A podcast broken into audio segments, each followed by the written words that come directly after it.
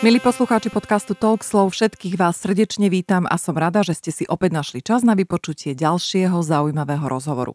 Volám sa Maria Bernátová a pozvanie do štúdia dnes prijal prvý český autor a propagátor kvantových terapií, pán Pavel Vondrášek. Svoju metódu učí na verejných kurzoch, ale i na súkromných akciách pre firmy. Jeho služby využívajú svetoví profesionálni športovci, ale aj speváci a herci československého showbiznisu.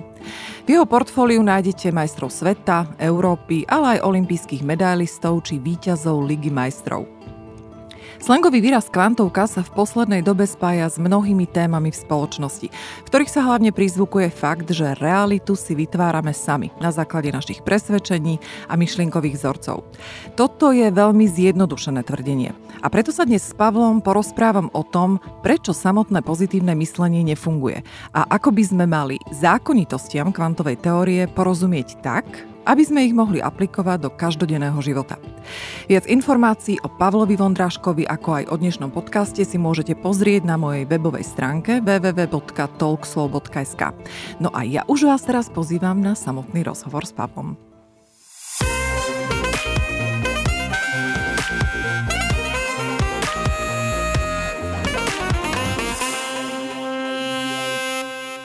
Pavel, tak srdečne ťa vítam v štúdiu a som veľmi rada, že si prijal pozvanie. Práve preto, že ti prebieha v Bratislave kurz, takže si vyťažený od rána do večera a my nahrávame dnes o 7 večer.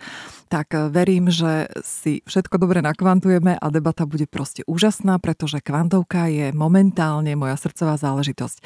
Tak ideme na to, vitaj. Ahoj a děkuji za pozvání. Pavel, kvantová fyzika, povedané zjednodušene, je fyzika možností tak nějak. V podstatě za prvé musím spíš říct, že nejsem hlavně žádný kvantový fyzik, ale prošel jsem klasicky západníma medicínama, to znamená, že jsem studoval fyzioterapie, nejdřív vyšší zdravotnickou, potom vysokou školu, takže dohromady jsem na škole strávil když to spočtu přes nějakého toho diplomovaného specialistu, bakaláře, magistra asi 8 let. Pak jsem si dělal specializaci ve sportovní medicíně, a teprve pak vlastně přes tohle všechno jsem pátral, jak dál ještě pomáhat lépe. Takže jsem se i dopracoval k tomu přes psychosomatiku a to, že psychosomatika je A, to znamená máme problém, ale jak s tím ven, to znamená jsem bádal na principech psychoanalýzy a dalších technik, jak vlastně se dostat k tomu, co toho člověka trápí. No a pak jsem zjistil, že na, západě už od nějakých 60. 70. let jsou tyhle principy kvantové fyziky známy, takže jsem si vlastně půjčoval to, co už je známe, hlavně tu terminologii, protože jsem zjistil, že tím, že se od malička věnuju východní medicíně, můj děda byl výrobce akupunkturních hel, takže mě vedli i gyoze, k meditacím a dalším takovým technikám, tak jsem nějak tak jako přirozeně propojil tu západní a východní medicínu, do toho jsem vložil tyhle kvantové principy a ono mi to fungovalo. Uh-huh. A ty jsi byl první, který začal uh, V Čechách jsem byl úplně první vlastně. Uh-huh. Uh, dobre, v Čechách. Ty si sa porovnával, alebo robil si aj nejakú analýzu, že čo Slovensko? Tom období? Uh, nedělal jsem analýzu. Uh-huh, nevieš. Takže ani nevieš, či máš nejakého partnera, ktorý v podstate ide v nejakých tvojich šlapajách, alebo učí tieto princípy no, dneska vím, že učí plno lidí, ale uh-huh. ti, co učí, prošli mým kurzem. Uh-huh. Aha, takže sú to vlastne tvoji žiaci.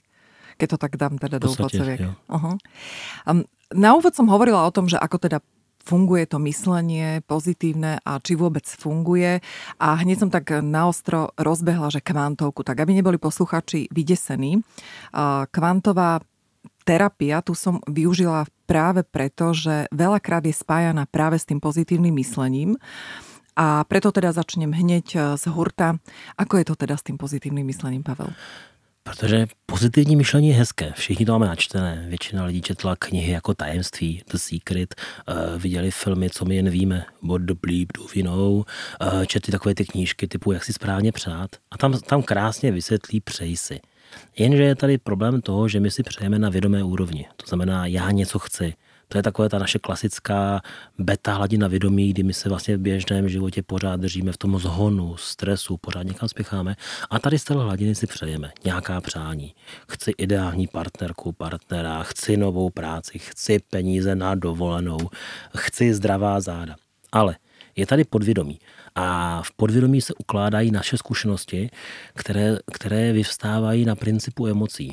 Vidíš někoho, kdo ti připomíná tvého tátu, měla si těžké dětství a to v tobě zbudí negativní emoce, díky kterým potom ty si toho člověka v první fázi přitáhneš, protože třeba se chová jako tvůj táta, ale zároveň, protože má podobné nastavení, tak vlastně to vyvolává ty negativní pocity a to je třeba to, že ten člověk ti potom uh, vytváří vlastně v životě podobné situace, jako měla třeba táta s mámou. To znamená, uh, můžeš tam být nespokojená, můžeš mít podobně italské manželství jako oni a podobně. To znamená, to podvědomí je to, co vlastně ovlivňuje naši hlavu a většinou negativně.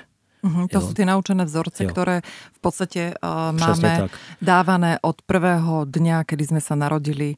Měli jsme ty naše rodiče, ty první mm-hmm. bohy, kterým se vzlíželi. No a když maminka za tínkem se hádají, nebo dokonce třeba jeden druhého občas uhodí, no tak to dítě vyrůstá s tím, že tohle je láska, tohle mě čeká, až budu dospělý. No a teďka jsou různé varianty, protože každá naše hlavička reaguje jinak. Někdo si řekne, fajn, budu násilný jako máma, někdo si řekne, ne, budu pasivní jako táta a třetí si řekne, to radši nechci vztah vůbec. Jo? Takže každý reaguje jinak. A teďka ještě bych řekl bod B, protože většina těchto knih přichází k nám ze západu. Většina těch knih byla psána na západě. A problém je, že přece jenom západní mentalita je trošku jiná. Čom? Ten Američan je vychovávaný v takovém tom optimismu, v tom, že oni jsou nejlepší, nejdokonalejší, nejúžasnější. Ono je to i hezké, takové přijdeš tam, lidi se nějakou formou na tebe usmívají, možná je to povrchní, ale ptáš se, jak se má, mají a oni, se, oni ti odpoví, I'm fine, very well, řeknou to hezky. U nás zkus se typického Čecha někde v páté cenové skupině, jak se má v dnešní politické situaci, v dnešní době, co uslyšíš? Můžu být prostý? No jasné, musíš, to, no, to tak, musíš být autentický. První, rea, první reakce je, že ti řeknou, že se mají na hovno. Mm-hmm. Jo, to, je, to je typicky česká a řekl bych, že slovenská reakce u vás možná ještě zprostěji, jak občas znám některé místní kamarády. Jo? Takže a vyrůstáme totiž my oproti těm Američanům v tom nastavení takových těch nádherných pořekadel a přísloví. Od malička posloucháme, že peníze kazí charakter, že peníze se neválí na zemi, na peníze se musíš nadřít, bez práce nejsou koláče. A nebo takové ty hlášky, seď panenko v koutě, když budeš hodná naleznout tě, a nebo pod lavičkou se narodil, pod lavičkou i zemřeš. A zkus potom podnikat v takovém prostředí, když od malička si poslouchala, že musíš dřít, že se narodila pod tou lavičkou a že vlastně nikdy nic nedokážeš no tak potom ti přijdu s nějakým pozitivním myšlením, řeknu ti teďka si přej, teda, že podnikání ti bude fungovat. Ale vzadu v tom podvědomí začne se ozývat taková malá kontrolka, která říká, ty jsi úplně hloupá. Teď máma říkala, že to nikdy nic nebude. Máma říkala, že na to štěstí si musíš počkat. A když si chtěla tu cukrovou vatu, tak ti říkala, že nedostaneš, protože už dneska ti koupila jeden zákusek a rozhodně s penězma nemůže takhle prostě je rozhazovat třeba. A to jsou ty vzorce, které my si neseme a pak celé to pozitivní myšlení je takový pláštíček pozitivna, kterým přikrýváme to, co máme v té hlavičce doopravdy a to, jak vlastně sami sebe nechceme pustit z té naší komfortní zóny těch negací, s kterými vlastně my žijeme. Mm-hmm. No ono prišla, t- tak ako si spomenul ten film uh, Secret a takisto aj kniha, to pri, prišla vlastne taká prvá vlna toho, uh, kedy sme všetci vedeli, že aha, tak veď vieš, že sa to písalo v tom Secret, že skús to tým parkovacím miestom. Tak tak to začalo. Hej? tak. A parkovacie miesto mnohým zafungovalo. A preto uverili v to, že budou fungovat aj velké věci. Tak pojďme k tomuto, Pavel. Na tom je úžasné to, co pak říká ta kvantovka. Já tam učím takovou uvolněnost, nepřipoutanost. Já vždycky říkám jedno z těch pravidel kvantovky, že musíme ty věci nechat takzvaně plynout. Já musím mít respekt k tobě jako k klientovi. To znamená, že si představ, dáme takovou malou hříčku uh-huh, mezi uh-huh, sebou. Uh-huh. Představ si, že bych ti teďka nabídl ideální práci tvých snů. Uh-huh. Nabídnu ti práci fakt nádhernou, úžasnou v New Yorku. Tvoje oblíbené město. Uh-huh. A ta práce bude za 30 tisíc dolarů měsíčně čistého. Líbilo by se ti to? Ano. Super, že? ano. A řekni mamince, že máš takovou ideální práci. Bude nadšená. A teďka vem, že do té práce nastoupíš a po třech měsících zjistíš, že tvůj šéf je strašný kretén a ještě spí s kolegyní, s kterou jsi v kanclu a ta má benefity a ty ne. Jak se tam budeš cítit? Když všechno se bude na tebe házet. Snažím se zavřít oči a představovat si, no samozřejmě, že bude ma to ovplyvňovat a bude mi to vadit. Tak a zkus říct mamince, že teďka máš tu práci v New Yorku za 30 tisíc čistého v dolarech a že tam z té práce odejdeš, protože šéf je kreten. Co ti řekne? Rozmýšľam, čo by mi povedala moja mama, lebo to tiež bude počúvať asi. no, typická maminka, ano. pojďme pryč od tvoje maminky, ano. typická maminka řekne, neblázni, to vydržíš. Mm-hmm. To přece nějak přejde. Mm-hmm. Zkus si s tím šéfem najít nějakou společnou řeč. Alebo se s ním vyspať. No ale, ale protože on má tu tvoji kolegyni, tak tě nechce samozřejmě. A nejse, že ho typ je na blondýny. No takže sama to nádherně řekla, budeš přivírat oči. A budeš přivírat oči den, týden, měsíc a to je tvůj problém. Ty bys řekla přivírat oči. To znamená, tobě se třeba za půl roku, za rok, z toho, jak tam jsi nešťastná a ta emoce se přepisuje do toho podvědomí, tak tobě se třeba skazí oči. Někdo jiný řekne, no to nemůžu rozdýchat. A takový člověk zjistí za, za rok, že má astma nebo alergii. Mm-hmm. A někdo čtvrtý, pátý nám řekne, no tohle bych neustál. Mm-hmm. A takový člověk, jak tu emoci cpe do těch noh, tak jednoho dne třeba si urve meniskus. Mm-hmm. Takže vlastně ty naše myšlenky se potom přepisují do té hmoty.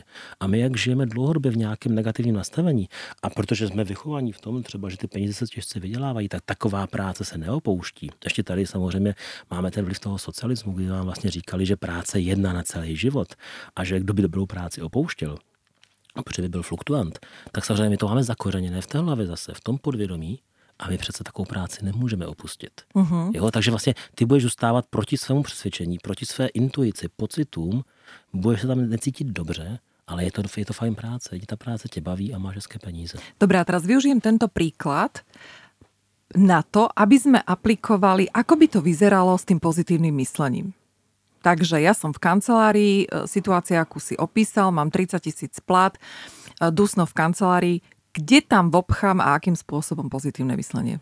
Já bych to udělal ještě o krok zpět. To, co učím vlastně je, že opravdu my si přitahujeme na principu nějakého zákonu rezonance jenom to, co vlastně máme ve svém nastavení. To je ten princip vrána k vráně se dá, říká se tomu třeba zrcadlení a podobně.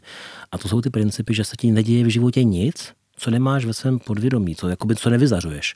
Takže, Počkej, toto zopakuj ještě raz. Nic se nic mi neděje v životě, v životě neděje, pokud to není v tvém základním nastavení. Pokud tobě, a teďka teda ne tobě, protože maminka nás poslouchá. Pokud, ale můžeš, můžeš, moje mama je jak Dobře, fajn. zdravím maminku. Ale pokud by ti maminka, pokud by ti maminka říkávala celé dětství, chlapi jsou idioti a myslí pouze na jedno, a stejně tě nakonec odkopnou, tak ty vlastně budeš sledovat pouze takový typ chlapů. Eh, ono totiž naše hlava funguje na tom principu, že v každém okamžiku do tvé hlavy přichází 400, 400 miliard bajtů informací. To je 7 DVDček, DVDček popsaných textem. Ale ty jsi schopna vnímat pouze 2000, 2000. bajtů. Já to vždycky říkám takové hře, posluchači si můžou vyzkoušet. Mm. Zkuste se teďka rozhlídnout po své místnosti, kde jste a zaměřte se na veškerou černou barvu, kterou tam máte. Zkuste to. Až to budete mít, tak zavřete oči. Dáme jim pár sekund. Mm-hmm.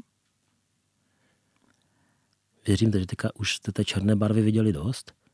Máte zavřené oči, tak mi vyjmenujte veškerou červenou. Případně zelenou a fialovou. Věřím, že každý tyhle barvy doma někde máme, třeba mm-hmm. i v malém. Jde to špatně, že? Uh-huh. A to je ten mhm. důkaz.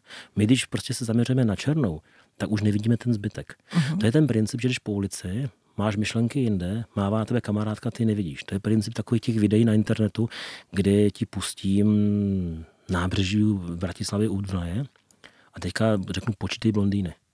A na závěr toho videa se tě zeptám, a viděla jsi tu gorilu? Mm-hmm. Tam může chodit gorila, ty neuvidíš, protože máš mysl zaměřenou pouze na ty blondýny. A to je to, když my očekáváme, že chlapi jsou idioti, myslí na jedno, tak ty budeš přesně tenhle typ přitahovat. To zase vidíme v životě v tom, že některé ženy mají pořád chlapy, kdy to končí tím domácím násilím. Protože ona vlastně si nespracuje to podvědomí, uteče od jednoho, který uhodil, ale potká někoho ještě horšího, protože ten jakoby vesmír nám říká, no tak to konečně zpracuj, předtím muži ti ukazují něco, co ty nemáš zpracovaného ve svém životě. A to je třeba ten program u té maminky. Uh-huh. V okamžiku, kdy ty, tyhle programy zpracuješ, odstranit, že jsou podvědomí, což potom děláme na těch našich kurzech, tak vlastně ty, tenhle program přestává žít. On, on přestává být ve tvém nastavení, ty takhle nerezonuješ a už jsi schopná se rozhlídnout a už nevidíš černou, ale aha, tam je fialová a to je ten tvůj ideální partner. Uh-huh. No a teraz uh, milión otázok mi ide v súvislosti s týmto, ale hlavne tak ono sa to krásne, vieš čo, ono sa to krásne počúva, ale teraz si fakt zober, my sme mm. v aute, keď sme sa myšli, preberali to, že ide o 5% eh, ľudí, ktorí na sebe fakt makajú, hej? Máme 5% v populácii. A teraz Jasne. ja neviem, alebo dajme to len do Československa, hej? No prosím ťa pekne, tak 95% tým pádom absolútne si nesiahne e, na tú prácu so sebou a bude Protože žiť, nechtějí. Že nechtějí. Ty myslíš si, že 95% ľudí nechce? Hele, hodně lidí chce, ale oni ti jenom řeknou, že chtějí. Zase moje zkušenost, když to vezmu jako z terapii, já jsem prošel nemocnicemi, soukromými klinikami, sám jsem měl ordinaci. Já jsem musel utéct z principu, ze systému pojišťoven, protože se mi fakt dělo, že určité procento lidí tam se chodilo jenom léčit, ne vyléčit. Já to nekritizuju, ale prostě teďka zase nechci to brát obecně na všechny paušálně, ale naše zkušenost je, že americký důchodce si vydělá na to, že v důchodu hraje golf někde na Floridě. Československý důchodce bohužel na to nemá, takže skončí u toho doktora. Proč? Protože sedí doma sám, sedí u televize, nemá ten pohyb, nemá ani ty peníze, aby někam jel. Takže sedí u té skromné večeře, hrbí se u televize, až ho jednoho dne začnou bolet záda, nebo z té špatné stravy, protože nemá na kvalitní suroviny, prostě si zničí žaludek a jde k doktorovi. A teďka v té čekárně tam má podobné lidi, s kterými konečně může mluvit. My poté, jak vlastně zmizíme z práce, rodina na nás nemá čas, tak samozřejmě ztrácíme tu sociální interakci. A teďka ji máme u těch doktorů. A vlastně těm eh, některým potom babičkám u nás té ordinaci bylo dobře. Já jsem měl úžasného osvíceného kolegu, doktora, který vlastně vždycky těm babinkám říkal, no tak pojďte cvičit, když si přišli pro prášky. A oni opravdu naštvané odcházeli a v té čekárně se rozčilovali. Já jsem po něm chtěla prášky a on mi řekl, ať cvičím. Mm-hmm. Jo? A zažil jsem mnohokrát, že mi lidé v půlce rehabilitace říkali, já u vás končím. A říkám, proč? Vždyť to pomáhá. A odpověď byla, no právě. Já kvůli vám přijdu o invalidní důchod. Mm-hmm. Jo, a teďka je to, je, to, je to smutné, ale já to chápu a respektuju to, protože ti lidé prostě mají tuhle cestu a v dnešní době jako najít tu práci asi je těžké, takže ten invalidní důchod je jistota. Mm-hmm. Jo? A pro toho důchodce je jistota, že má podobně nastavené kamarádky, kamarády v té čekárně, kde si povykládá, ten doktor se mu věnuje, ta sestřička se mu věnuje, takže vlastně je to pro něho ten výlet, který on si jinak nemůže dovolit. Takže je to smutné, ale takhle prostě uvažujeme. Uh-huh. No dobré, a keď sa vrátime o, napríklad k tým ženám, ktoré si priťahujú či už alkoholikov alebo tyranov, a, veď o tom sa tiež veľa píše. A myslíš si, že týmto ženám by pomohlo nejaké, nejaká informácia zvonka, že počujem, vieš čo, dá sa s tým robiť. Určite. Akú máš skúsenosť, keď sú tí ľudia zavretí? Akým spôsobom sa dá preniknúť, lebo vieš, hovorí sa, že nepomáhaj ľuďom, ktorí nežiadajú o pomoc. Presne tak. Uh, takže len to tak spomenúť a nechať to na, tých, na tie ženy, alebo, alebo čo by si odporúčal? Já strašně rád vždycky začínám tím, že do těch lidí ťuknu, tím, že se můžeme bavit o knihách jako tajemství, do Secret, ale taky třeba o té psychosomatice. Krásně o tom ve videích vykládají na YouTube doktorka Klímová, doktor Hnízdil, krásně o tom vykládají prostě podobně nastavení lékaře. Eh, a přece když si to poslechnou, tak pak se s nima dá o tom mluvit. Jo, protože přece jenom je to takové, bylo to na internetu, bylo to té televizi mm-hmm. a tomu jsou potom lidi otevřenější. Mm-hmm. Takže jakoby dostat tu první informaci, kterých dneska je dost, to je to, že v opravdu těch knížek je dost. Spíš je mm, těžké si potom v tom knihkupectví vybrat ten, tu ideální, protože zase ty americké knížky, kolikrát, když to dneska otevřu, to je knížka o jedné informaci na závěr a zbytek jenom balast. Uh-huh. Jo, takže chápu, že je těžké se tím prohrabat. Uh-huh. A sám tomu už pár desetiletí věnuju, protože jsem zase měl štěstí, že tím, že babička s dědou s tomuhle věnovali, tak měli krásnou samizdatovou literaturu, ještě na cyklostylech, kdysi za komunistů, takže já jsem tady tyhle knihy, takové ty filozofie četl ještě v 80. letech a tím jsem si zase tvořil svoji hlavu. Jo? Mm-hmm. Takže jsem tom vyrůstal a vždycky říkám, že jsem paralelně louskal ve škole Honzíkovou cestu a k tomu jsem studoval Maharišiho, aniž by mi to něco říkalo, jako to malé dítě, spíš si v tom bralo tu pointu té knížky a ten hezký pocit z toho, že ten člověk mluví o něčem, čemu, čemu rozumím. Mm-hmm. Ja naviažem na ten a, počet kníh, a, ktorý si spomenul. Áno, je ich veľmi veľa, e, či už je to YouTube, a, kde si môžu pozrieť dokumentárne filmy. A potom je to naozaj tá literatúra, kde už ide o vedecké dôkazy a publikácie. I napriek tomu toho stále nie je dosť a veľakrát je pozitívne myslenie a kvantová teória spájaná s duchárinou a so šarlatánstvom a s niečím, čo si proste ťukajú na hlavu. Chápu, bohužel ano, ale s tím se nedá nic dělat, protože to je to samé jako dneska v Čechách odsoudili čínskou medicínu, odsoudili homeopatii. Víme, že to funguje a jestli budou o homeopatii říkat, že to je placebo, za mě zaplať pámbu za placebo, které pomáhá. Jo, takže jestli si vezmeš lentilku nebo homeopatický prášek, ale pomůže ti, hlavně, že to pomůže tvoje babičce nebo mamince. A čínská medicína funguje pět tisíc let a pořád je u nás v Čechách považována v podstatě za šarlatánství, jako to, kam směřuje dneska ten systém že u nás postavili kliniku čínské medicíny a vypohlásili, že to je blbost a nás to zakázali. Mm, jako jo. Vždycky ten mainstream bude tyhle věci brát jakoby jinak, jo. Takže chápu to. Jediné, co můžu říct, že za náma stojí výsledky a když třeba vezmu ty profesionální sportovce, tam to je hezky vidět. Jo? Takže ať už to jsou běžné terapie, ať už jsou to právě ti lidi, co prošli kurzem a začali třeba jenom šťastně žít, anebo jsou to ti, ti sportovci, výsledky tu sú. Sme ale o, tej skupiny mainstreamovej, ako hovoríš, a nejde sa vyhnúť tomu, aby sme spolu nejakým spôsobom interagovali alebo sa stretávali. Akým spôsobom mám pozitívne myslieť v tom, keď naozaj stretnem denne 20 blbcov? Pritiahnem si to, alebo čo to je? že jich potkáš 20, si to přitahuješ. To znamená, je tam nějaké tvé nastavení, zase zkušenost z toho, co si zažila na úřadech, zkušenost s klientama, zkušenost z obchodu, kde prostě teďka jsou, zrovna máme období předvánoční, že jo, takže všichni běhají po obchodech, nakupují jak šílení, mm, mají klapky na očích, takže chápu, že na tebe občas někdo vrazí, takže se to přitahuješ, protože víš, že Vánoce lidi jsou ve stresu, že víš, jdu na úřad, lidi jsou, lidi jsou ve stresu. Takže i kdyby jsme teďka neřešili to, co učíme, to čištění hlavy, tak už jenom se snažit aspoň opravdu to protlačit tou myslí, že já budu mít hezký den, já tím hezkým dnem projdu. Je to takový ten první krok. První krok vůbec vykročit, já vždycky říkám, zkuste se naučit myslet aspoň v tom pozitivním duchu. Jo? Protože když se ptáš běžného člověka, co vlastně chce, tak ti řekne, nechci nosit brýle ale vlastně se baví o těch brýlích.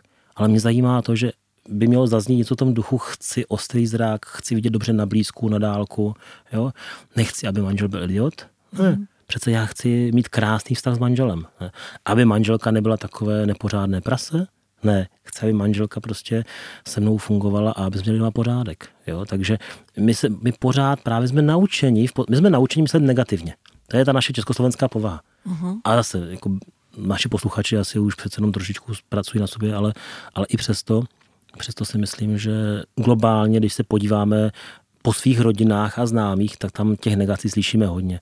A když použijeme mainstream, tak pojďme se na televizní noviny. To je vlastně snužka většinou černých, černých kronik. Na závěr ti ukážou veselá štěňátka, aby se neřeklo. Hmm. A pak máš pocit na, díky nějakým VIP zprávám, že teda ten život je hezký. Jo? Ale, ale globálně vlastně slyšíme jenom negace všude kolem sebe. Takže je logické, že i o těch negacích potom mluvíme. Takže vlastně pořád se utvrzujeme v tom, že svět je negativní. A v tom manželstve zoberme si takú mm, modelovú situáciu. Mám vzťah a rozhodla som sa, že teda idem na sebe pracovať a začnem pozitívnym myslením. Hej? Nech už je to akýmkoľvek spôsobom. Jasne. No ale ten partner nejakým spôsobom nechce so mnou participovať na tomto.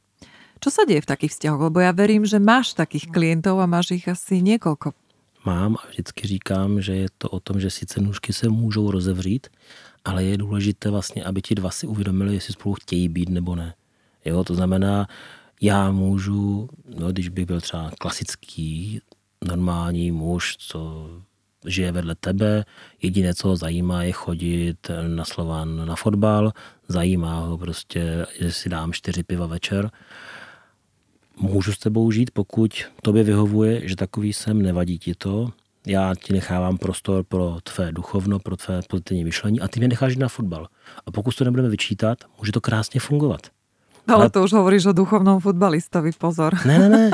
Když, já tě nechá, když ty mě necháš prostor pro to, aby jsem chodil na fotbal a na no. pivo a neotravuješ mě svým vegetariánstvím a, neotravu, uh-huh. a necháš mi ty si klidně žvíkej mrkev v neděli, ale já chci svíčkovou, mm-hmm. tak pokud mě v tomhle respektuješ, tak si myslím, že se dá takhle fungovat. Když ale ty, protože zase, když ty začneš naopak vyčítat, jo, že teďka si pochopila pozitivní myšlení a vadí ti, že já jsem jiný, tak ve finále ty si tak, která v tom vztahu něco změnila a ty si tak, která vlastně mě jako manžela naštve, jako první. Jo, takže pro mě, pro mě základ vztahu je otevřená komunikace, mluvit. A pokud jsme schopni mluvit, jsme schopni vždycky najít cestu. Problém dnešní populace je, že spolu nemluvíme. Vidíš to, jak lidi mají prostě hlavy ponořené v telefonech, všichni žijou na všech sociálních sítích a nežijí doma. A my doma nemluvíme. Jo. To jsou ty klasické obrázky, prostě lidi jsou v restauraci a stejně mají telefony v ruce. Takže tím pádem jakoby ztrácíme tu komunikaci spolu ve vztahu. A pokud budeme spolu otevřeně mluvit, tak si myslím, že tu cestu vždycky najdeme, pokud chceme. Mm-hmm. Ale mhm. samozřejmě druhá varianta je, že opravdu, ať už jeden z nás dvou prostě na sebe pracovat začne a zjistí, že opravdu chce jít dál, a pokud ten partner nechce, je potom logicky rozumné se dohodnout, že jdeme od sebe. Jo? Ale zase to jde přátelsky, když dokážeme komunikovat. Uh-huh. No a poďme teda k tomu pozitívnemu mysleniu, pretože uh, to by som tak uh, rada rozobrala podrobnejšie. Ako by mal teda vyzerať nejaký model toho, keď sa rozhodnem, pretože to je najjednoduchšie mm-hmm. začať, že OK, tak ja začnem pozitívne myslieť, ja sa chcem fakt pozitívne už naladiť. Tak čo by sme poslucháčom poradili? Keď už teda sa pohnú do toho, že dobre, OK, tak už po tomto podcaste, tak OK, tak to idem vyskúšať. Mě by spíš zajímalo vlastně, co pro každého posluchače, nebo tebe nebo mě, znamená vlastně šťastný život. Protože já si myslím, že primárně máme prožívat šťastný život. Máme být šťastní v životě. Máme dělat to, co nás naplňuje a prožít ten život. Mít tu zkušenost, díky které se učíme. Někdo potřebuje zkušenosti lození po horách, někdo miluje shopping v Miláně a někdo chce chodit do divadla. To tě dělá šťastnou. Uh-huh. Takže my máme vlastně jakoby jít za, tím, jít za štěstím, jak zpíval, zpívával náš Karel, že jo. A místo toho vlastně právě máme ty negace v hlavě. Takže já, když by začal chtít myslet pozitivně, tak budu chtít po tobě asi, ať si představíš, co pro tebe znamená šťastný život, ať si prožiješ tu emoci a ať vlastně hledáš ty emoce v sobě. Jo? Jak vypadá tvůj krásný vztah? Když zavřeš oči a představíš si to ideálního partnera, tak se mi tady rozzáříš. Jo? A ten pocit, který máš, tak ten máš hledat. Takže víc, než si nějak afirmovat, že... No počkej, počkej, dobré, toto je dobrá hmm. poznámka. Čiže hľadať si pocit, pocit. Čiže dáme tomu, pojďme to, protože toto bude já to určitě otočím, babi... to otočím. No, zkus, hovor. Představ si, jakoby, že žiješ právě v tom vztahu, že máš toho... Už toho ideálného, hej? Ne, toho špatného, nazvu mudlou. Já ho nazvu mudlou, no, jakoby člověka v beta hladině vědomí, uh-huh. který se nechce vyvíjet. A ty už na sobě pracuješ. A sama si říkala, co se stane teď. No necítíš se tam dobře. Protože ty víš, že jsi změnila stravu, víš, že teďka medituješ, chodíš na jogu, myslíš pozitivně třeba. Najednou tam vidíš ty pozitivní lidi a přijdeš domů a tam je ten chlabu toho piva. Jak se cítíš? Divně, špatně, nepříjemně, staženě, nervózně. Dosaď si. Jo? Takže tam máš nepříjemné pocity. To je to, co potom na našich kurzech čistíme, vlastně, že učíme, jak odstranit tyhle programy z toho našeho podvědomí a jak vlastně měnit tu realitu. Ale pojďme o krok zpátky, to znamená, necítíš se dobře. Takže já teďka chci představ si ten ideální vztah, člověk, který je podobný jako ty, nějakou formou, jakoukoliv, přímo úměrně pracuje na sobě. Takže my chceme, aby ten vztah byl hezký. Vy jste spolu když začínali žít a tam, tam ten vztah byl hezký, jinak byste spolu nemohli žít. Byli jste zamilovaní, milovali jste se, respektovali jste to, co vás baví, ale hlavně pro mě vztah je o tom, že na tom druhém miluju i jeho nedostatky, protože teprve potom můžeme spolu fungovat. No a já vlastně potřebuju ten hezký pocit. Takže když chceš pozitivně myslet, tak si představ, to je jedno, jestli práci, dovolenou, svůj duchovní rozvoj nebo toho partnera, jak se tam cítíš. A to je ono. A tohle si pojmenujme. Co je pro tebe šťastný život? Takže vlastně my si musíme umět to pojmenovat. Jak jsme se naučili zaměřovat na ty negace, já chci zaměřit na to pozitivno. Pojď si pojmenovat vlastně, co je pro tebe hezký ideální vztah a teďka si představ, že ho máš. Jak se budeš cítit? Rozáříš se.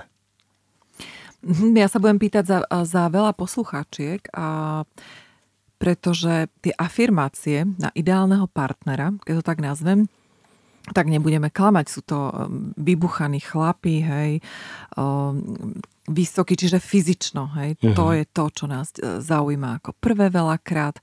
Však do čoho iného by sme sa buchli, nie?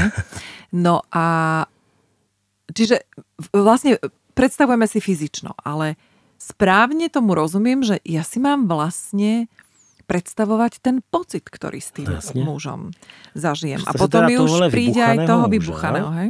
Aký máš pocit z toho, že si na ňom? Vieš to takto, teda ako teraz som si ako... zavrela, kľudne môžem byť aj na ňom, mne to Dobře. vôbec nevadí. Teraz som si normálne fakt, že zavrela oči A som si predstavila, teraz normálne som skočila do toho, že už si nepredstavujem, ako vyzerá, ale fakt som si začala predstavovať uh-huh. to, ako sa cítim. Pretože nemôžem sa predsa cítiť uh, dobre pri mužovi, ktorý sa mi nepáči. Jasne. Takže, a toto si myslím, že sa veľakrát zamieňa, um, že si predstavujeme to materiálno alebo to fyzično a zabúdame na tie svoje Jasne. emócie.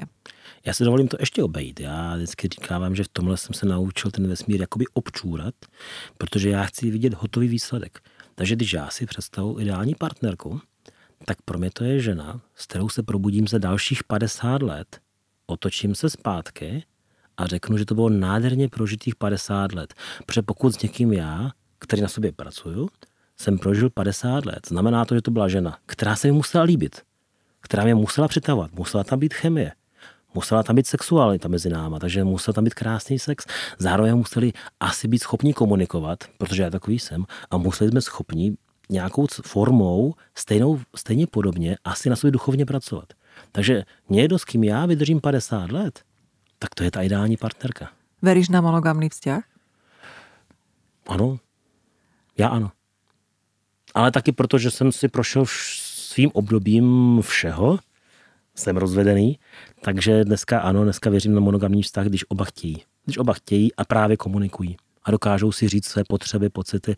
Často utíkáme právě proto, že tomu partnerovi neřekneme své potřeby a radši je řekneme kamarádkám, kamarádům a ve finále to hledáme jinde.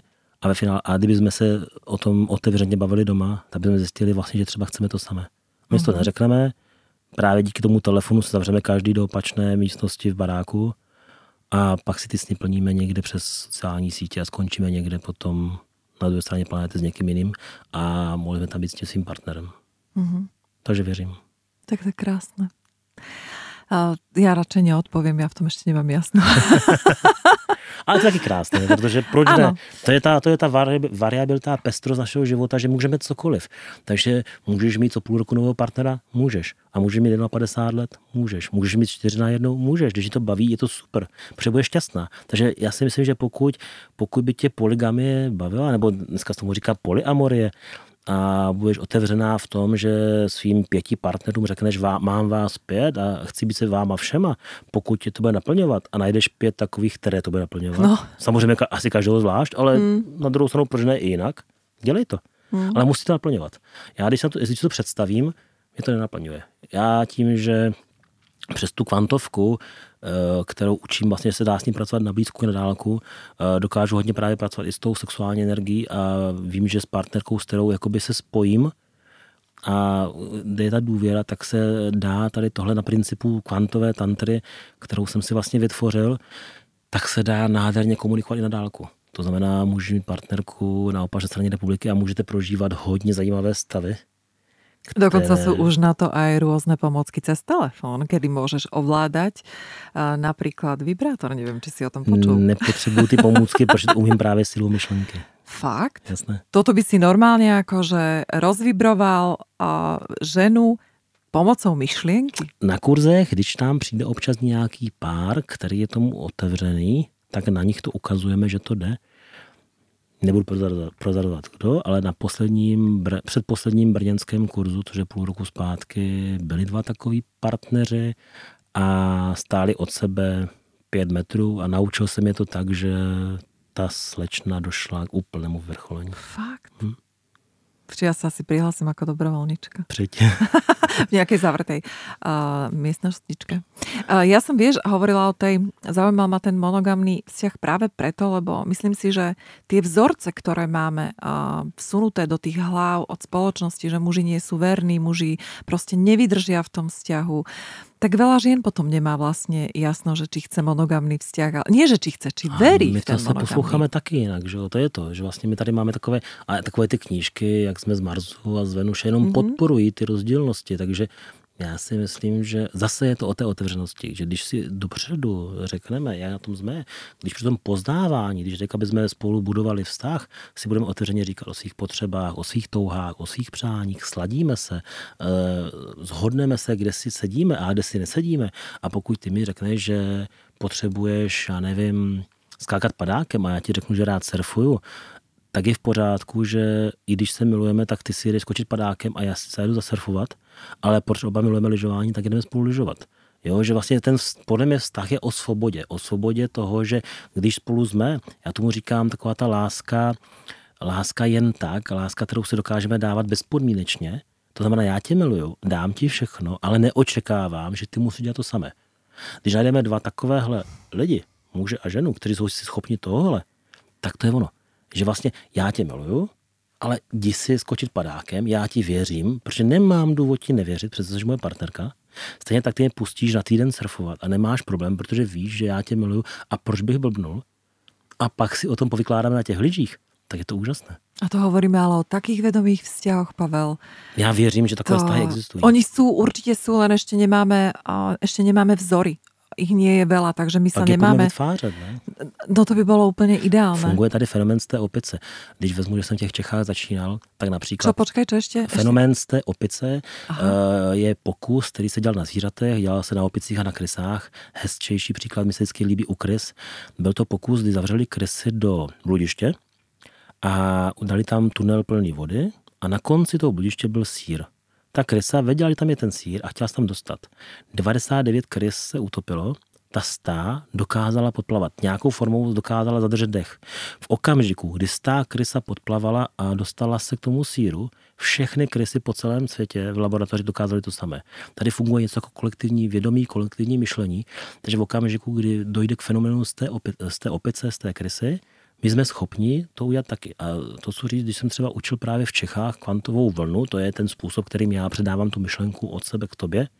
A jedno, jestli ti v tu chvíli nastavuju zdravé tělo, nebo toho partnera, nebo právě se budeme bavit o tom sexu, a budu nastavovat ten orgasmus, tak v tu chvíli vlastně, když jsem to začínal, tak v Čechách to zhruba trvalo hodinu až dvě, než jsem těm lidem vysvětlil, co to je ta vlna a než to naučili. Dneska, po těch pár tisíci absolventech, co máme, tak to trvá asi pět minut. Fenomén z té opice. Prostě uh-huh. lidi jsou vědomější, otevřenější a ti, co přichází, jsou schopni to udělat tak třeba hned. Uh-huh. Jo, takže já jsem i poupravil kurzy, původně jsem měl dva kurzy, které měly eh, dohromady teďka nevím, 7 nebo 8 dnů, dneska mám jeden pětidenní kurz, protože jsem to vlastně zkrátil, protože vidím ty potřeby, že dneska i na těch kurzech řešíme úplně jiné věci. Dneska už tady tohle, tohle je vlastně samozřejmost, že tohle funguje, už se nerozebírá, jestli to funguje nebo ne, a spíš řešíme, jak jít do hloubky. Čiže keď e, objavíme e, vedomé vzťahy, to znamená, že fenomén z té opice funguje tak, že začnú sa priťahovať a bude Přesně. ich viac a viac, protože budú vedieť asi, ako fungovať. Tak? A budeš mít takovou kamarádku, jednu, druhou, třetí uh-huh. a mhm. takové tři kamarádky si můžou jet skočit uh-huh. padákem a my, vaši partneři, můžeme jet na ten surf, protože my nemáme potřebu blbnout, uh-huh. stejně jako vy Protože se těšíme na vás, své partnerky. Uh-huh. A tvoj hrubý odhad, v ktorom roku toto bude? Když hodně zapracujeme, tak dejme tomu ten krásný příští rok 2020. To je to fakt jako Pavel, ty jsi tak krásný optimista. Ne. Ty asi pozitivně myslíš. Snažím se. Ale věř mi, že se snažím, že taky mám svoje dny. No a ako to funguje, keď si teda takýto fakt, že dobrý v tomto, ako to funguje s tebou? Um, si aj ty ten, ktorý chodí, teda obuvník chodí bosy, alebo ako to u teba funguje? chodím bos a občas si vezmu boty. Já, já furt uh, říkám, že vlastně tady tohle pozitivní myšlení, tady i ta kvantovka je vlastně jenom využívání pod, potenciálu, který sobě máme. Všichni se rodíme s plně funkční myslí, eh, která umí, já to přeženu, čarovat. Dejme tomu, že jsou to schopnosti, které tady jsou opradávna, měli to v Atlantidě, ve starém Egyptě, šamani to využívají. My ty schopnosti máme všechny.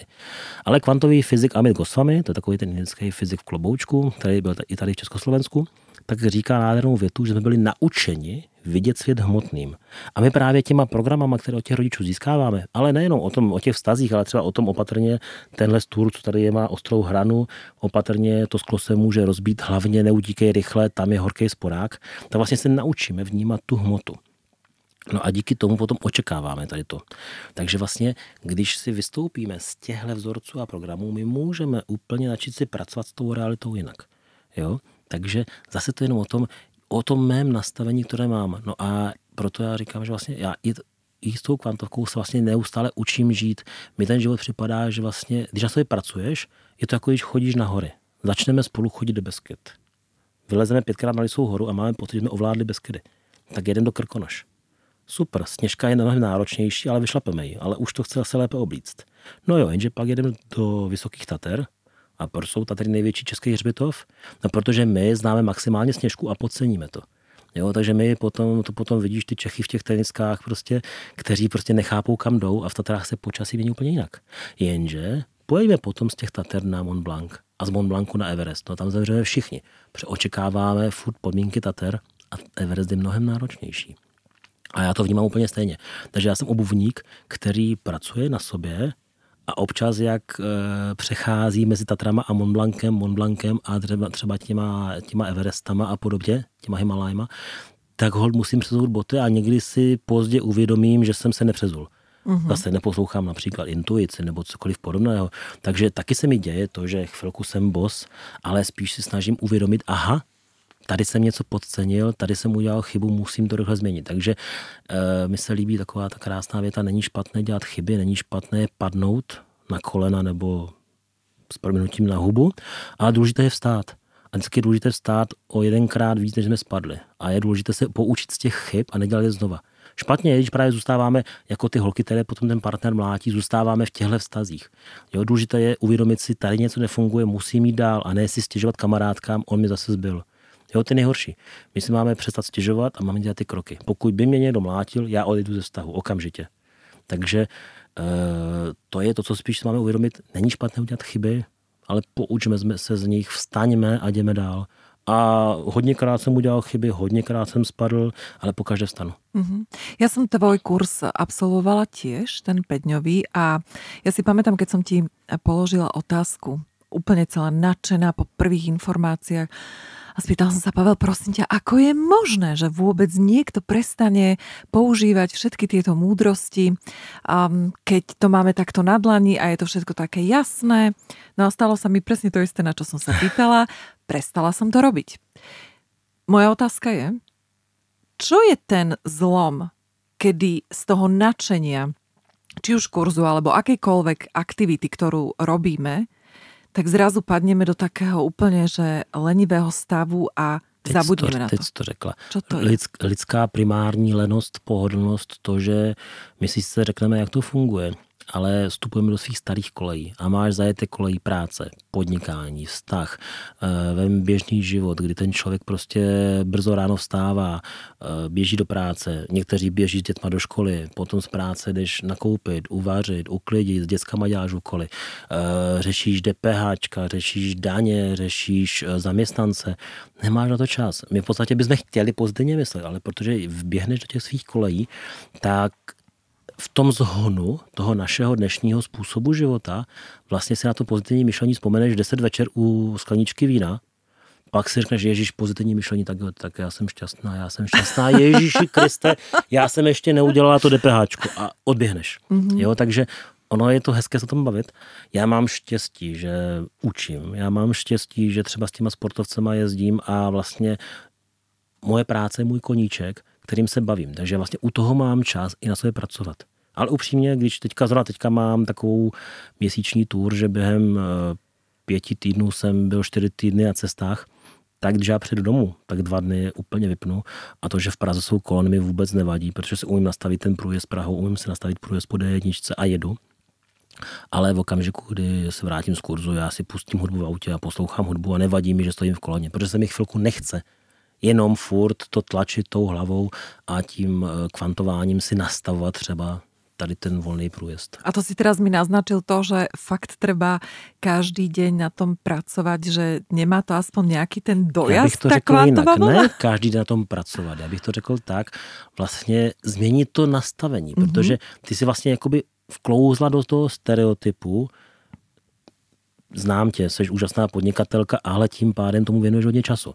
A tím, že tomu věnuješ hodně času, tak vlastně v tom zhonu té práce ty nemáš čas být pozitivně nastavená, protože musíš řešit pořád něco. Řešíš klienty, zaměstnance, řešíš problémy v práci. Takže kdybys dokázala v tu chvíli zpomalit i během té práce, dokázala trošku zatáhnout brzdu a vzala to z toho pozitivního pohledu, pak by to šlo ale je to o tom, že vlastně musí změnit návyky, které už máš. A to se dělá těžce, protože ta práce tě nějakou formou přece mele, je to podnikání. Uh-huh, uh-huh. Čo sa týka času, tak to je veľmi relatívne. Uh, čo sa týka vôbec kvantovej teórie, ale aj celkové. Čas tak, vlastně neexistuje. A čas Einstein vlastně, říká, ano. že čas je to, co měří jenom naše hodinky. Že? Uh-huh, Z hlediska uh-huh. vesmíru, co je čas. Áno. A veľa tých paralelných dráh Přesně. a nie je lineárny a ja neviem čo všetko ešte. Ako je to potom s tými prianiami a želaniami? Ako si správne prijať a samozrejme s tým korením pozitívneho myslenia a ešte k tomu dať aj ten správny, použijeme to slovo čas. Tak ako toto všetko sklbiť, aby som z toho urobila to, čo potrebujem? Už jsme na začátku zmínili nějaký princip zákonu rezonance, zrcadlení, to, že vránek v ráně sedá. A teďka se tady bavíme o ideálním partnerovi. A představ si, že tvůj ideální partner zrovna teďka ještě někde cestuje po světě a on se má vrátit tady do Bratislavy na Slovensko, vy se máte potkat. Ale on tam musí strávit ještě nějaký čas. A pokud ty začneš přát ideálního partnera, který musí přijít do měsíce, a zrovna ten tvůj ideální by se do té Bratislavy vrátil za měsíc a půl, co ten zákon synchronicity musí udělat?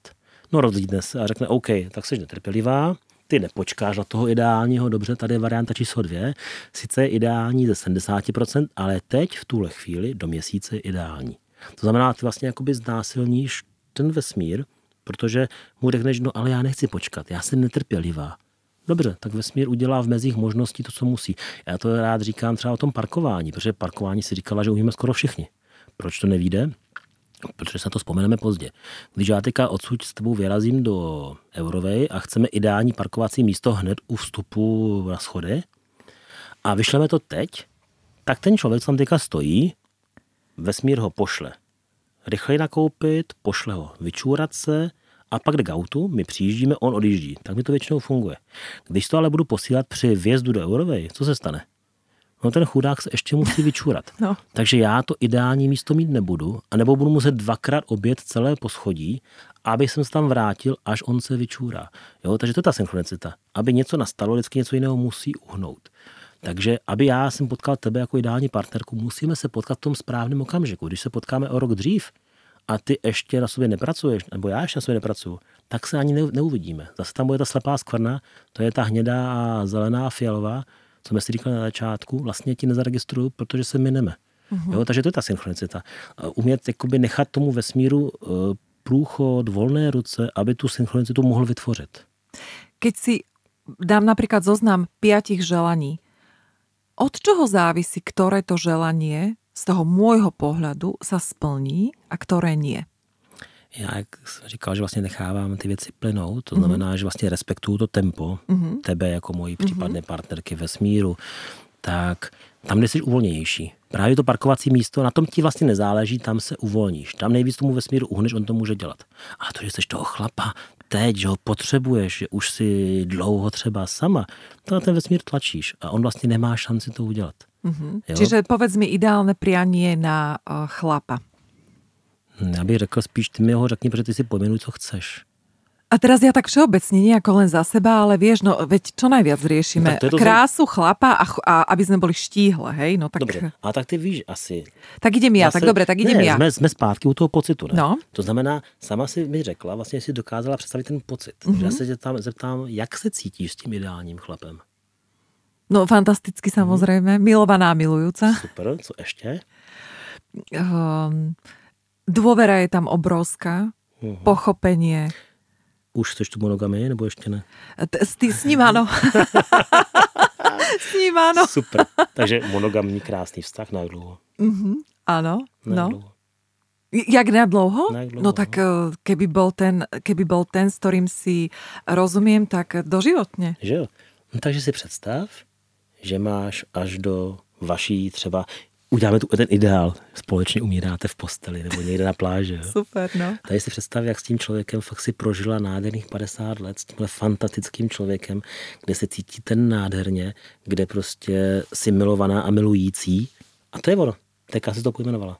A teraz už to len vyšlem do vesmíru. Tohle, tak jako průběžně, když si vzpomeneš, jsi uvolněná, piješ kávičku, čekáš na červenou na křižovatce nebo zrovna čekáš na meníčko v restauraci, tak si tak jako vyšli ten pocit. vysvětlit ten pocit, že už teďka s tím partnerem seš. Když půjdeš do kina sama, představ si, jak vedle tebe sedí. Klidně si tam dej ruku a šáni si na to jeho neexistující koleno, které tam ale je.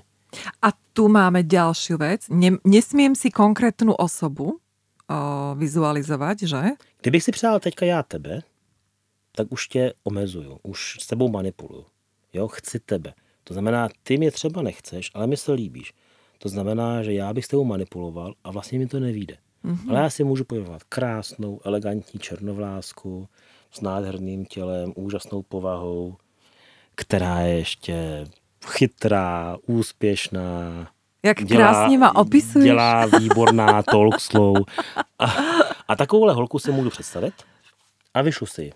Uhum. Výsledek bude ten, že to může mezi náma zajiskřit, ale taky můžu dneska večer, zítra, za měsíc potkat holku, která bude vypadat jak tvoje dvojče a bude pro mě ještě lepší. Uhum.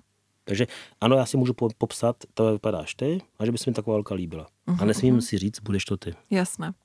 Tak bacha babi, hej, že uh, vystrihnúť z časopisov. Všichni Brda Pita, všichni chtějí Toma Cruise. Nechcú, vôbec nechcú Příklad. všetky. Dobře, tak ty chceš nabouchané. No ja teda vôbec. Dobře tak nabouchaný. No, ja som ti hovorila, že ja nehovorím o sebe, ja som asi použila ale prvú... si říkala, že nabouchaný, ne? No počkaj, no tak, ale tak pozri sa, vedia, ja tiež nemám meter uh, 30, tak nemôžem akože... Proč ne? Teďka jsem zrovna byl s kamarády a ona je o tři vyšší než on a mají nádherný vztah a milujú se. Vieš, a to sú zase asi tie programy, čo ja mám. No. Ja mám tých programov asi celkom veľa. To veď, máme všichni. Všetci, no veď ale tak vieš, tak ja stále hovorím, že buďte všetci autenticky, no tak aj ja som teda tak tu prezrácam na seba a programy. Však je v pořádku, no tak chceš veľkého chlapa, no. Takže vidíš, mám smůlu, takže prostě tě mám přát. Ale však ty si veľký chlap, to keď pozerám, aké ty máš ručiska. Akože pozor, Ježiš, toto nemôžeme takto do eteru. Dobre. Tak a späť Zdravím, k téme. A maminka je v pohodě. Uh, späť... Nej, zdravím, jako když se třeba náhodou potkáme potom. Aha. U oběda. Áno, áno.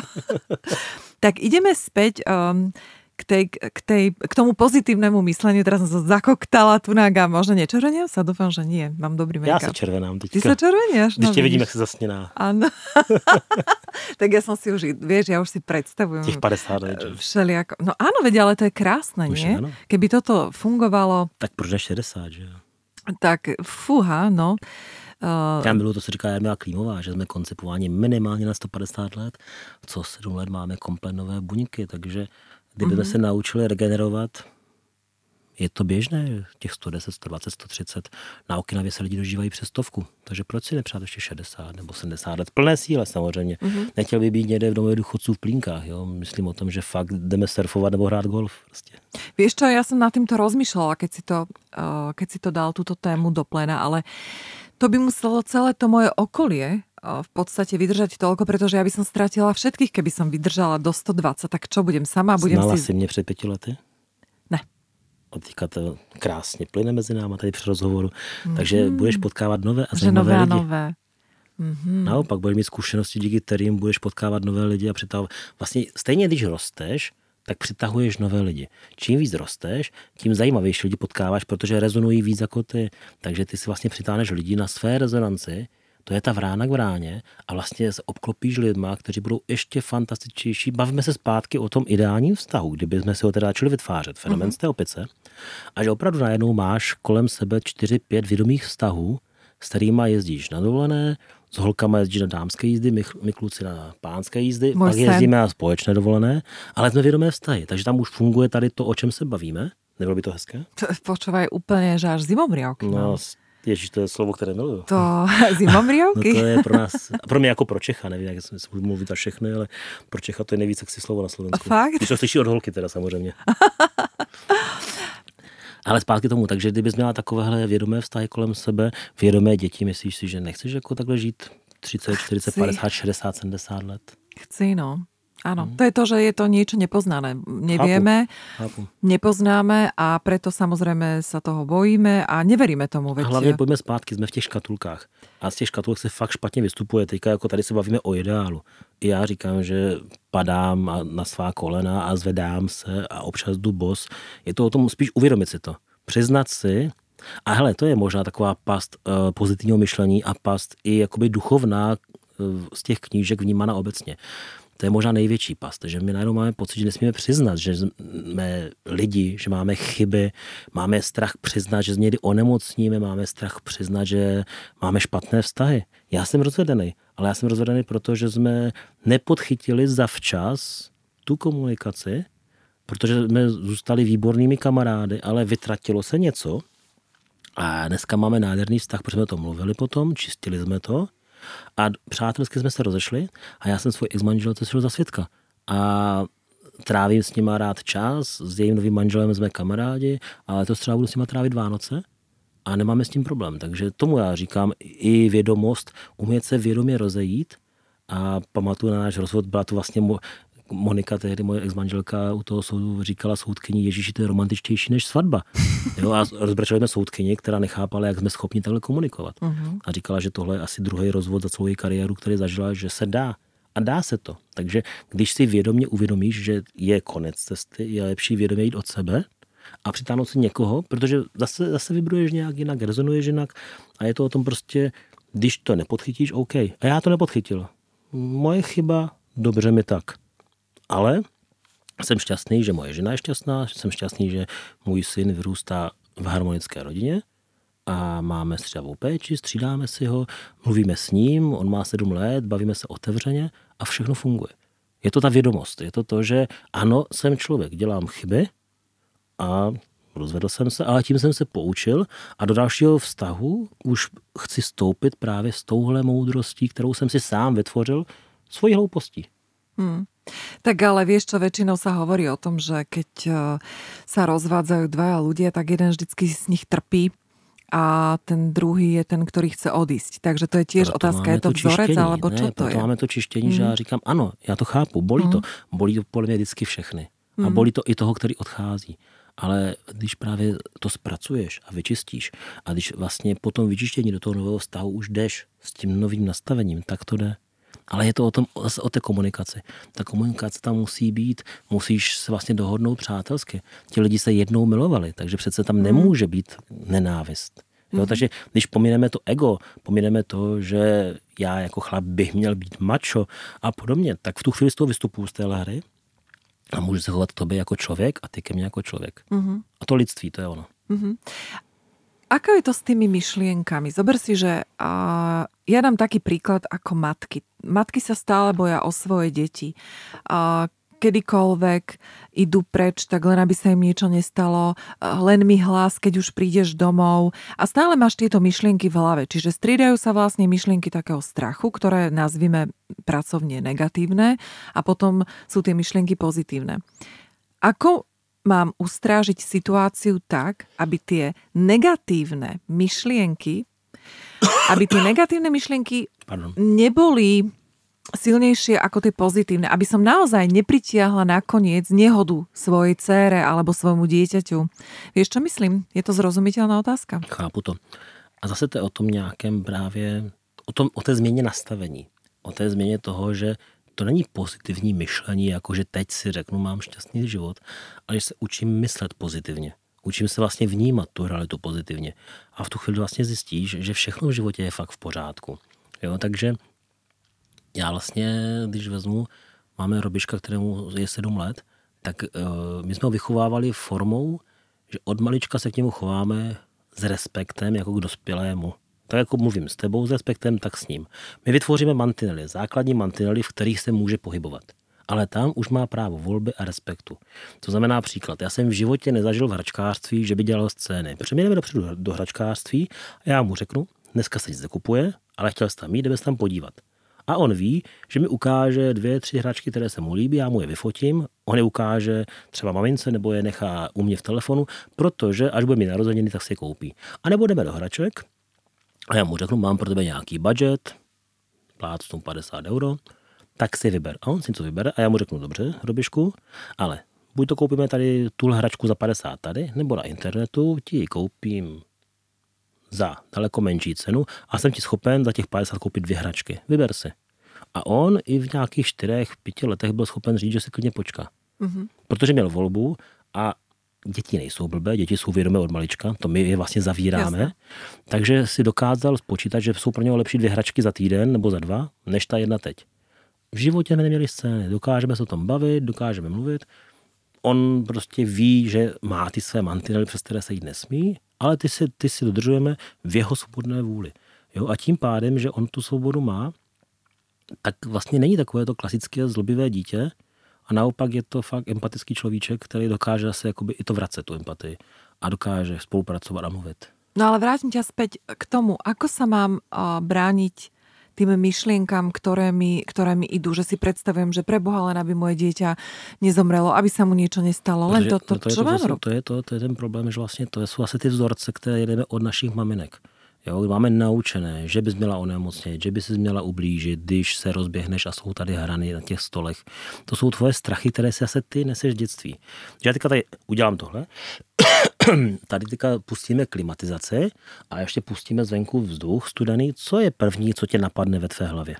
On kašle, je tady klimatizace, co si poslouchávala?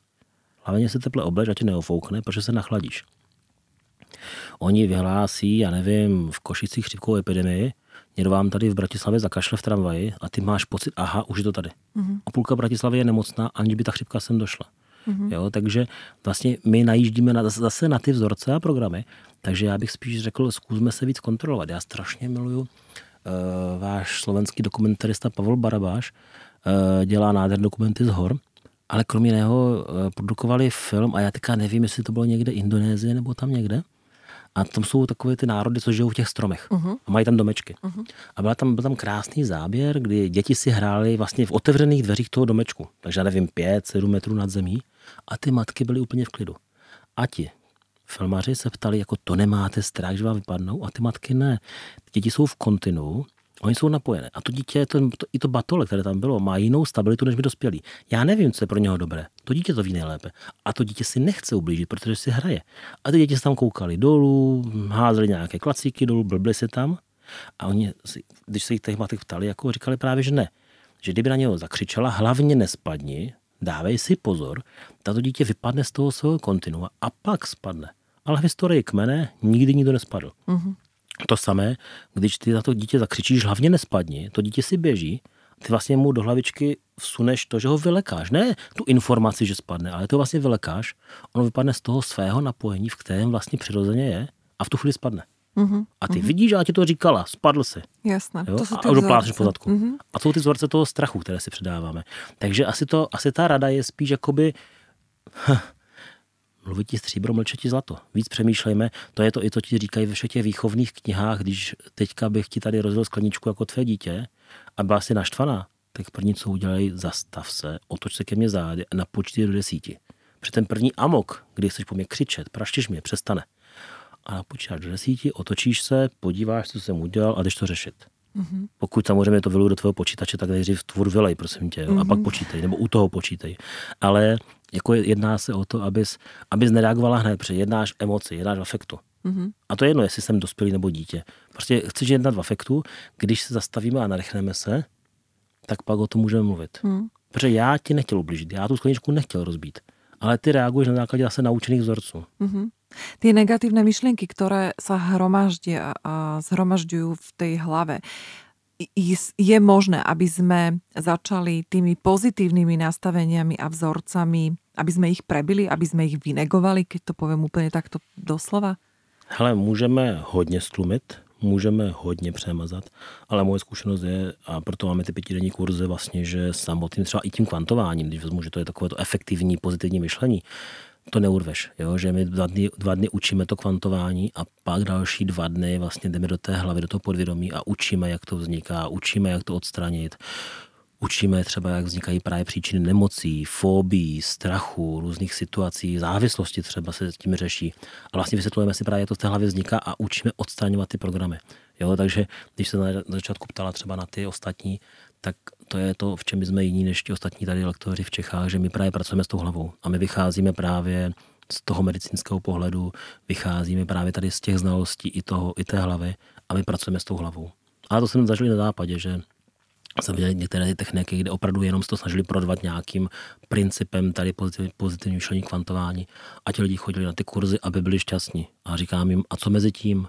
No my počkáme a jedna stařenka v Kanadě mi to říkala, no já půjdu na ten kurz po 16, abych zase byla čtyři dny šťastná. Říkám si, děláš srandu. A tam jsem pochopil vlastně, jak ti lidi očekávají, že to štěstí nám někdo dá. Ten lektor, ten guru, ten nějaký člověk, který to umí, mi udělá, že budu šťastná. Ne, já jsem si tam tehdy jsem si řekl, my to musíme, musíme udělat jinak. Využil jsem těch našich znalostí právě tady z té psychosomatiky, z té práce jakoby analytické, jak s tou hlavou pracovat. A vytvořili jsme si tohle, aby ano, můžeš kvantovat, ale pak to musí vyčistit. Jo, chceš se rozejít nebo zůstat s partnerem, vyčisti si to nejdřív, aby tam nebyly ty programy. Chceš změnit práci, neutíkej, nejdřív si to vyčistí to podvědomí. Mm-hmm. A když tam ty programy nebudou, ty programy emocí, strachu, zoufalství, že přijdeš do partnera, najednou reaguješ střízlivě, najednou jsi schopná o tom mluvit. A stejně ty maminky, když si vyčistí ty strachy o to dítě, to to přestává. Já dělal sedm let na dětské neurologii, měl jsem úžasnou primářku, doktorku Zemánkovou u nás v Ostravě. A já tam nastoupil. To byla klasická neuroložka, dětská neuroložka byla trošku střinutá jogou, to bylo jediné. Ona mi řekla kouzelnou větu. Nedívej se na děti, dívej se na rodiče. Čím větší magor, tím horší diagnóza. Hele, ono to bohužel se dělo. Protože ty děti vlastně do nějakých sedmi, osmi, u někdy až do 12 let vlastně jsou tvým zrcadlem. Oni jak vlastně ty si s něma v tom bříčku komunikovali telepaticky, tak my si myslíme, že my je porodíme a najednou uděláme ňu, ňu, ňu pod tím máme strach a to dítě to necítí. To dítě cítí pořád tvůj strach, tvoje obavy. Když máš problém s partnerem, ono cítí to zoufalství. Takže vlastně to dítě na základě tvých emocí, které se vyzařuješ a na které je napojené, jedna. A když ty máš problém doma, to dítě ti to ukáže nemocí. Jo? Takže ty děti jsou potom nemocné z toho, že doma se hádáme, že něco nefunguje, že máme nějaké obavy. A to dítě potom to ukazuje tou nemocí, protože neví, jak to jinak vysvětlit. Mm-hmm. Jo? Takže zase, když ta maminka si tohle vyčistí, to dítě přestává ty nemoci mít, protože už doma se to uklidní. Takže zase bych řekl, pojďme to zpracovat, pojďme zpracovat ty strachy, proč tady jsou. A když my se uvolníme, tak to dítě se uvolní taky a nebude k tomu docházet. Uh-huh. Jo? A zase i úraz je zase jenom stejně jako nemoc pro toho, že si nedávala pozor, byla si unavená, přetížená a v tu chvíli stane úraz. Jo? Když sportuješ, nikdy si neublížíš. Ale většinou si všimni, že lidi jakoby potom to nějak podcení z toho pohledu, že to právě podcenili, protože mysleli na něco jiného. Byli vystresovaní z práce, z partnera. Šup, přijde úrazy v tom sportu. Mm-hmm. Takže v zhromaždení vlastně toho myslenia a kontrolovania si myšlienok môžeme eliminovať potom dopad tých negatívnych myšlienok eh, Jasne. v živote. Je to, je to prostě trénink. Je to trénink, je to, je to proces, je to, je to spíš životní styl. Já bych to fakt řekl, že to je zaměření vlastně životního směru, kdy uh-huh. si z mhm. toho uděláš opravdu svůj styl. Snažím se, učím se myslet pozitivně, žiju pozitivně. Sem tam se mi to nepovede, OK. Dneska jsem to pokazil, nic se neděje, zítra mám další den. Uh-huh. Nádherné. No, tak prišla nám zase hodinka. Už? Tak Už, rýchle. no vieš čo, toto je neuveriteľné. Ale my teda ideme na posledných dnes som si pripravila, počkajte, sa hneď na to pozriem, 13 otázok pre Pavla. 13? Áno, to už mám teraz takú novinku, som to trošku vyšperkovala. Som tvůj první? A vieš čo, nie, ty už si myslím, tretí, tretí, Aha. štvrtý, to, to už bude štvrté video. Takže ja si teraz no. urobím to, Jsem že... Myslel, že budu první. Ale ne, tak budeš první v něčem jiném, ja ti něco vymyslím. Dobře. No a ja teda spúšťam teraz kameru a budete mať samozrejme možnosť si pozrieť toto video, ktoré teda nahrávame aj do podcastu, ale budete si ho môcť pozrieť aj ako video príspevok na YouTube, na mojej stránke a čokoľvek. Takže teraz sa Pavel dopudruje, robím si srandu, nič, žiaden puder nemá, ani vlasy, takže uvidíte ho. A ja teda spúšťam, počkaj, len ja som si dala, že fotku. Už nahrávaš? Takže ešte nie, ale ja ti poviem kedy. Tak začínam a Ideme teda rýchlymi otázkami pre Mám čas Pavla. na odpověď, anebo mám Vieš, přemýšľať, mám, jako, mám střílet? Vieš čo, takto ti poviem, že čo ti prvé napadne, to bude úplne najlepšie. Tak poďme. A ty to dáš, ty to dáš. Na to tyhle. tak ideme na prvú otázku. Čo pre teba znamená úspech jednou vetou? Úspěch? Úspěch, jo. Uh, úspěch je, když děláš věci, které miluješ a jsi v nich šťastná. Za čo si v živote vďačný? Za to, kdo jsem a kde jsem. Ako by si definoval slovo šťastie? Štěstí. Štěstí, jo. Když prožíváš přítomný okamžik eh, tady a teď a prožíváš ho v místech, v místech které máš rád, s lidmi, které máš ráda a to je to štěstí. Prostě umět být tady a teď spokojený tam, kde jsi a uvědomit si, že tam jsme proto, že zase to je jenom produkt nás. A když se nám to nepovede, tak právě hledat to, jak se tomu štěstí zase vrátit. Co pro těba znamená ženskost? Ženskost? Mm-hmm.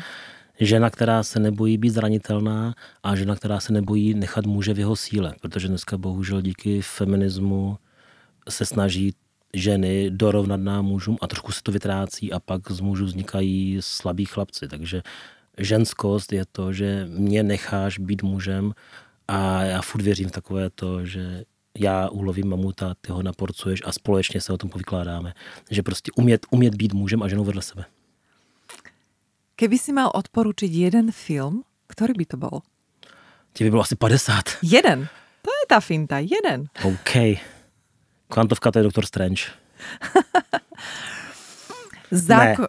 No, daj. Jo, jo, kvantovka je Doktor Strange. Doktor Strange. Som nerozhodný, som muž. Já jich mám fakt 100 asi, které bych ti doporučil. Takže no, Doktor Strange. Dobre. Zákonitost, která ti v životě funguje, je? Za všechno si můžu sám, za to dobré i za to špatné. Blondýna alebo černovláska? Oboje. Skok z lietadla alebo bungee jumping? Letadlo. Skúsenosť, na ktorej si sa najviac poučil? Asi... To je taky víc. Jako teďka přemýšlím, jako, to má být rychle, ale já teďka přemýšlím, která nejvíc. Asi moje práce za poslední dva roky. Jakoby transformace firmy, kdy jsme se transformovali tam, kde jsme dneska. Ale je to na další vykládání, takže takhle. Mm-hmm. Transformace firmy, kterou jsem prošel. Která lidská črta ti nejvíc prekáža? Eh, lidská čerta, pomož, eh, lidská vlastnost, vlastnost, vlastnost, jo, například. Která mi překáží? Jo. Která asi, asi nějaká, asi nějaká mě to nevadí, já to, já to respektuju, ale asi, asi taková ta naše hluchota, neochota, neochota poslouchat, když vlastně někomu třeba vysvětlím princip, jak to všechno funguje a vidím, jak mě nechce slyšet. Lidi, kteří přijdou, že chtějí pomoct a vlastně vidí, že nechtějí pomoct. Takže taková ta neochota, neochota se měnit, tak by to asi nazval. Uh-huh. Můj zlozvyk je? Můj zlozvyk je? Jsem strašně línej, ale já to vlastně beru jako přednost, protože tím, jak jsem strašně vytížený, tak to, že jsem línej, vlastně je takové to, že já rád občas potom úplně vypnu. Keby si mal nafotiť marketingovou kampaň na svoje kurzy, ako by to vyzeralo? Marketingová kampaň, kdyby ji fotil na své kurzy. Co by si mal oblečené například? Já jsem takový normální. Asi bych byl oblečený nějak tak podobně. Tričko, rifle, tenisky a bylo by tam hodně úsměvů a vysvětlení toho, že můžeme být všichni na vlně pozitivního myšlení a vytvářet takovouhle rodinu napříč světem, která si rozumí. Protože pro mě rodina je víc lidí, kteří takhle smýšlejí, než to, že máme společnou krev. Na kterém místě by to bylo? To ta věta Fotěné. Nebo? Na kterém jo, místě by byla, hm, na kterém, na kterém místě by byla focena ta Například kampaň? na UFU nahoře. Dobře. Já a... miluji Bratislavu, tak asi proto. No, to slyším teda. No a poslední otázku. Největší úspěch, který si vďaka kvantovke dokázal, je? Je to. No, daj jeden, okay. taký bohovský, čo ti napadne. Že jsem tady s tebou dneska. Uh, těším, těším. no, takže velmi pěkně děkujem a odkáž teda našim poslucháčom a teraz chvíľku aj divákom cez video to, čo máš na srdci a čo si myslíš, že by malo odznieť. Dneska jsme se tady bavili o pozitivním myšlení a důležité je si opravdu uvědomit, že nežijeme nic, co by nebylo bohužel a bohu dík z našeho nastavení. Takže přiznat si, že ať už jsme šťastní či nešťastní, zdraví či nemocní, je to zase jenom výsledek našeho nastavení, našeho podvědomí. A že ta změna vždycky jde mám vyzkoušeno tady, kdyby vykládal o tom, co jsem měl vykládat, o tom, z čeho jsem se poučil, mám vyzkoušeno, že můžete kleknout na kolena, můžete opravdu chvilku i tou tváří rýt po zemi, ale důležité je v pravou chvíli se umět zastavit, zvednout a jít dál. Takže nebojte se, může být sebehůř v životě, ale když vy vydržíte, postavíte se a půjdete a najdete, kde je to slunce a půjdete to, uh, vstříc tomu světlu, vždycky tam dojdete. Takže se nebojte a dělejte ty kroky i když to bolí sebe víc. No tak k tomuto ja už nemám čo dodať samozrejme, takže som vypla video nahrávanie a ja ti už len veľmi pekne ďakujem na záver za všetky krásne slova, za tvoje skúsenosti, s ktorými si sa s nami podelil a čo ti prijať? Želám ti, aby si mal tú rodinu, o ktorej si hovoril. A, a aby si mal stále ten pocit toho šťastia a tej naplnenosti a nech sa ti teda plnia tie pozitívne myšlienky a nech žiješ ten krásný život. Já ti přeju úplně to samé. Moc děkuji za pozvání a bylo to nádherné strávených něco přes 60 minut. Moc děkuji a ať i ty jsi šťastná. Ďakujem. Děkuji. Počúvali ste rozhovor s Pavlom Vondráškom, prvým českým autorom a propagátorom kvantových terapií. V prípade, že máte akékoľvek otázky na Pavla, môžete sa s ním spojiť cez webovú stránku, ktorú nájdete na mojom webe www.talkslow.sk. Ďakujem, že ste boli s nami a keď sa vám dnešný rozhovor páčil, budem rada, keď nám zachováte vašu priazeň a stanete sa pravidelnými odberateľmi podcastu Talkslow.